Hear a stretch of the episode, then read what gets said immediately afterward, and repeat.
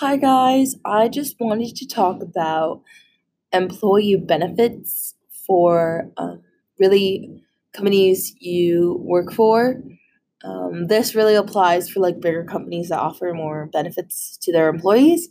Uh, so currently, I myself work at Equinox, and a lot of my coworkers haven't enrolled in some of the benefit packages that they offer, and I was really surprised about that because I'm not even a full time employee and I have access to some of these benefits. So I was just like, why aren't they themselves enrolling in it if they work even more hours than I do? So here's a cool thing. If you ever heard of like the, the commuter uh, flex spending plan as a benefit, um, it's amazing. Essentially, the IRS lets you deduct portions of your income to use towards commuting things such as like subway, bus tickets, train tickets, parking um, for uh, to and from work.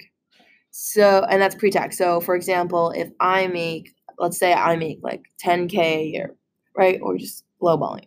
I make 10K a year. Uh, my monthly train ticket cost $100. So, I, in my to enroll, I would just say deduct $100 every month from my paycheck. So 100 times 12 months, that's 1250. So $1,250 will be deducted from my annual gross income on my tax return. So I'm not paying tax on that 1250 that I earn and I'm actually spending towards my transit. Which is amazing because like 1250 not being taxed. So I just think a lot of people don't know about it or ask about it. Um, so I definitely have been telling my coworkers about it and they're thinking of enrolling. It's really simple. Also, some companies actually just like offer flex spending.